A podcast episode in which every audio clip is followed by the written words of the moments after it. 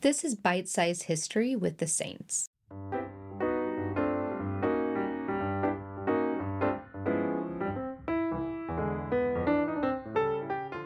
This is Bite Size History with the Saints.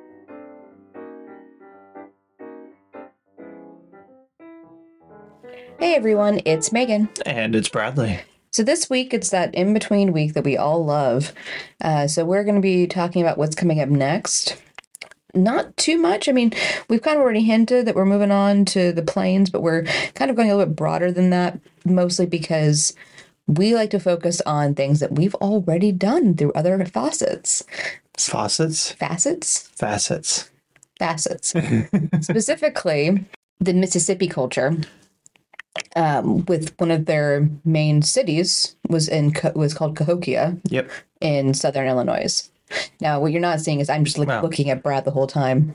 You know, Illinois, Missouri. It, it was a large, large area. It's most notable for the mounds, especially one mound, you know, Monk's Mound. Uh, it's the largest earthen mound in the Western Hemisphere. And it is large. You can actually get to the top of the mound and see the St. Louis Arch from the top of it. We actually, the first time we were there, we went really early in the morning. I say early in the morning, it was like eight. There was a guy who was running up and down the stairs for Monk's Mound. Like he had done easily 10 of those Yeah. while we were there. I was like, you are a beast, sir.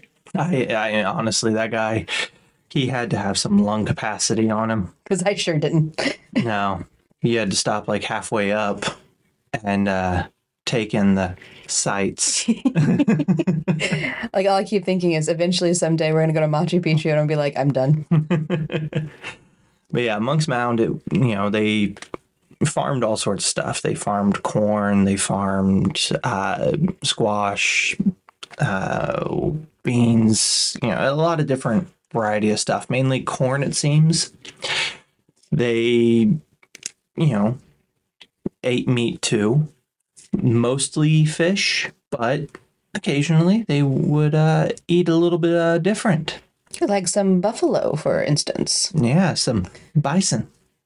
Bison. so yeah, we uh that gives you kind of an idea in the realm of what kind of ingredients to expect this next weekend. Yeah, So we're feeling pretty good about it. some air. Some air. Yeah, we're gonna eat air. That'll cost us. Uh, in Toronto, yeah. Existing cost us in Toronto. Yeah, the Mississippi culture, though, it stretched all the way from the Gulf of Mexico clean up to the Great Lakes. They covered a lot of land. And they had trade routes stretching all over the place. They traded with anybody that was willing to trade with them. You know, I mean, it's a hallmark of any civilization, really, is you need stuff that you can't produce yourself, so you trade it with other people that can. And they they traded. We know from their site, like at least from a lot of the evidence of the site that's there, they had pottery and all the different things that we would expect from, you know, an actual kind of settlement no, pottery isn't really anything special. spectacular when you get to that point. It was something that just had. You just kind of needed. Yeah. And it's kind of like today, you know, metal. Mm. It's nothing truly special anymore. It's something that everybody has some metal and you more than likely are using it to cook. It's just metal, you know. We've found easier ways to mine it and more exploitative ways to sell it and mine it. More exploitative ways to mine it, should I say. Yeah, for sure on that one. Yeah. But with this, But I'm not going on a one man crusade in metal. I was going to say, this week Brad goes against uh, I go against big metal. precious metals mining. Well, yeah, I mean there there is the issue with precious metals mining. We should do a lot more recycling, especially you know technology technology wise. We should be recycling that to no to no end. You get done with your device, you should be turning it in for recycling because you know the mining for gold, everything you know your your phone has gold in it. Not a lot, but it has gold in it. and the mining practices that come from, you know, having to extract more and more gold so that we can keep feeding the technological beast. It's uh it's sad, but we're not here to talk about mining. We're here to talk about food. Yes, we are very food focused this week. Well, we're food focused every week. I mean, that's part of the reason we have a food blog. And a food podcast. Well, yeah. but now the Mississippi culture, they're pre colonization. So, you know, it still fits into that time period. And, you know, I, I'm going to talk about bison now because, you know, if you lived in North America, you grew up hearing stories of bison and they all over the place. They literally from coast to coast bison, and then through uh, unsustainable hunting practices and through just sheer uh, I'm trying to think how to say this Jerk mentality. jerk mentality. Uh, we managed to decimate their populations. And growing up in Kansas, you know, you, for some reason, we tend to only associate bison with the plains, but they were across the whole continent. And uh, in Kansas, you know, you drive to Fort Leavenworth. You drive to Fort Leavenworth, and you can actually see bison there. As we've mentioned on previous podcasts. Yeah. But bison was one of those things that in our lifetime literally went from being on the verge of extinction to coming back and thriving. Yeah, there's definitely a push to have them kind of replace cows in certain areas in the United States for like grazing and such because they do produce a better fertilizer. Well, I mean the the plains especially the ecosystem was developed on you know The backs of bison. the backs of bisons. Um, but yeah, like there in Kansas, there's a large push to get people that just own these huge swaths of land, and they aren't doing anything with them to put bison onto the land. And we find that the bison actually tend to take and help mitigate erosion. They help mitigate fires uh, because you know living in Kansas, you get used to the prairie fire season. and we do a bunch of controlled burns, but those only do so much. Especially because m- most of it could be solved if you just had an animal that was eating the prairie grass. Yeah. So bison are kind of one of those success stories where we've actually put in a lot of time and effort. And now we can eat bison again for the first time in you know, 100 years or so. Well, first time guilt free. I mean, granted, the people that were probably, you know, eating bison, you know, what, 50 years ago, I'd say 50 years ago, but they were still, they were extinct or going extinct then. Mm-hmm. You know, your grandparents probably, uh, when they were younger, ate bison and had no guilt about it. But Probably should a little bit though. well, I mean, that's the thing is when up until recently, we really didn't care too much about the ecosystem. And there's still a large swaths of people that don't, and they need to get on board because, you know, just getting rid of one animal in the ecosystem can destroy the whole way it's set up. It's like people complaining about coyotes. Uh, we killed their natural predator, the wolf, a natural predator enemy. You know, Sometimes frenemy if you look online. yeah, it, but you know, we got rid of wolves, and now we're seeing a push to reintroduce wolves because they are a lot less detrimental than the coyotes.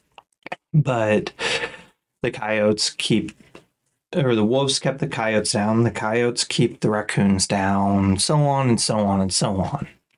And we complain about all these pests, but we've literally gone through and destroyed the ecosystem for our own benefit. And now we're realizing we desperately needed those creatures. And it's no different than with the bison. And it's like, you know, growing up in Kansas, the antelope. I don't know. I don't think I've ever actually seen an antelope in the wild. No, I've seen them in like zoos, Yeah. but I haven't seen a North American antelope ever. No, not in the wild. Yeah. And that's going to be one of those things that, you know, white-tailed deer, they were here already. They, as we've covered before, they're the largest hoofed, or they covered the largest population range for hoofed creature because they stretch all the way down towards South America. But bison, you know, is uh, delicious meat. I'm glad that we are actually able to get it again. And, you know, maybe we'll look at the plains, but I think we're probably going to skip over the plains, unfortunately. Yeah, I think it's just continuing to move forward because it's one of those kind of things of like, we know we're going to come back to these places. It's not like after this, you know, speed run around the world, we're done. Yeah. That's definitely not the case. I think next time we, you know, take a lap around the world, we need to look at those places that we didn't have a chance to look at before. You know, the world's a huge place full of many different kinds of people, many different kinds of food. And yeah, we do see a lot of similarities between the foods, but a lot of times the way the foods are prepared are different. It's like one of the things we've been focusing on is everything being cooked fresh. But for most of human history, we didn't have that option. And I think that's something that we need to focus on when we go back around. Yeah, definitely, we're going to be practicing some food dehydration methods this next year, Yeah. uh, which I can imagine is going to go very well for me. I'm going to complain a lot. So just be prepared. Because I'm not somebody who likes, like, I grew up with a lot of canned foods because my parents had a ridiculously large garden.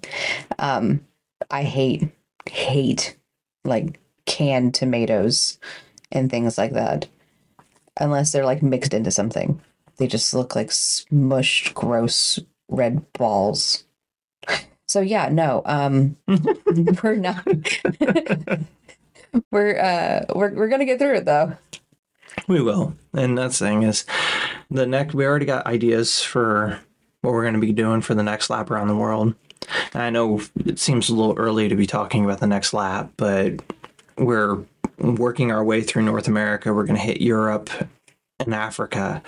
Europe's not going to take terribly long. Um, Africa might take a little bit more because, you know, large geographical location. But the next round is uh, I'm excited for what we're going to be doing the next round. Yeah. I think we might take a really short break in between the two rounds just so we can get things prepped.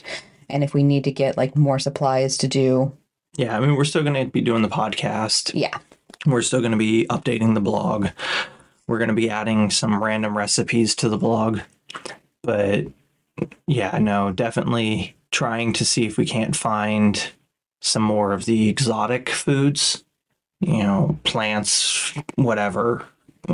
That's going to be a huge goal. Yeah, because I know that's been kind of our biggest hindrance is, you know, when we're trying to cook these things, what are the options? And I think also we're going to take an audit of what we already did purchase over the last year and just kind of make sure that everything's in pretty little jars so we know. and we can sort them by region because I am very, very neurotic. Yeah. Now I know this week seems kind of low energy, and I think that's probably because it is. It doesn't change the fact that you need to recycle your metals and, you know, practice more sustainable farming methods. As always, Brad here with the two cents at the end. I, it's more than two cents. This is our future. I know. Yeah, two cents. This this is what we need to do to make sure that we can continue to live on this planet that we love oh so much, but apparently don't show much love to. I was always told in my life that I should marry a hippie, and then I did. What a life. What's that supposed to mean? you know what I mean. I don't think I do. Yeah, I think we're gonna go ahead and wrap it up though.